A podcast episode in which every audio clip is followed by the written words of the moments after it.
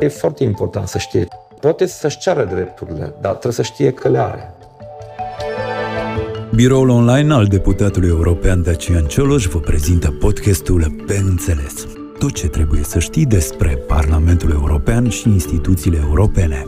Pe Înțeles, perfect pentru o pauză scurtă și informativă.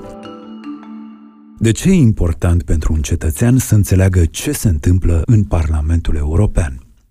Pentru că foarte multe decizii care sunt votate în Parlamentul European, decizii legislative vorbesc, sunt regulamente europene și o legislație care se aplică direct în statele membre, fără să mai treacă prin Parlamentul Național sau prin uh, propunerea ale guvernului. Se aplică direct. Și atunci, dacă pe tine te interesează doar ce se discută în Parlamentul Național și nu în Parlamentul European, riști să ai surpriza, poate mai puțin ca cetățean de rând, dar ca om de afaceri sau chiar organizații neguvernamentale guvernamentale care lucrează și cu legislație ca să pună în aplicare anumite proiecte, riști să treci pe lângă oportunități de finanțare sau legislație care să fie favorabilă cu anumite inițiative pe care le ai din sectorul privat sau ca organizație neguvernamentală sau anumite constrângeri, legislație care spune că n-ai voie să faci anumite lucruri pentru că asta e decizia la nivel european pe subiecte legate de mediu, de siguranță alimentară, de exemplu, chiar și uh, dreptul muncii, de exemplu, pentru cetățenii români care muncesc în afara României, în Uniunea Europeană, pentru ei e foarte important să știe ce se decide în Parlamentul European, pentru că foarte multă legislație pe dreptul muncii din Parlamentul European e tocmai ca să protejeze drepturile oricărui cetățean care muncește în altă țară din Uniunea Europeană decât în țara lui. Și atunci, dacă știe de legislația aia, poate să o folosească în anumite situații ca să-și protejeze drepturile, să-și ceară drepturile, dar trebuie să știe că le are.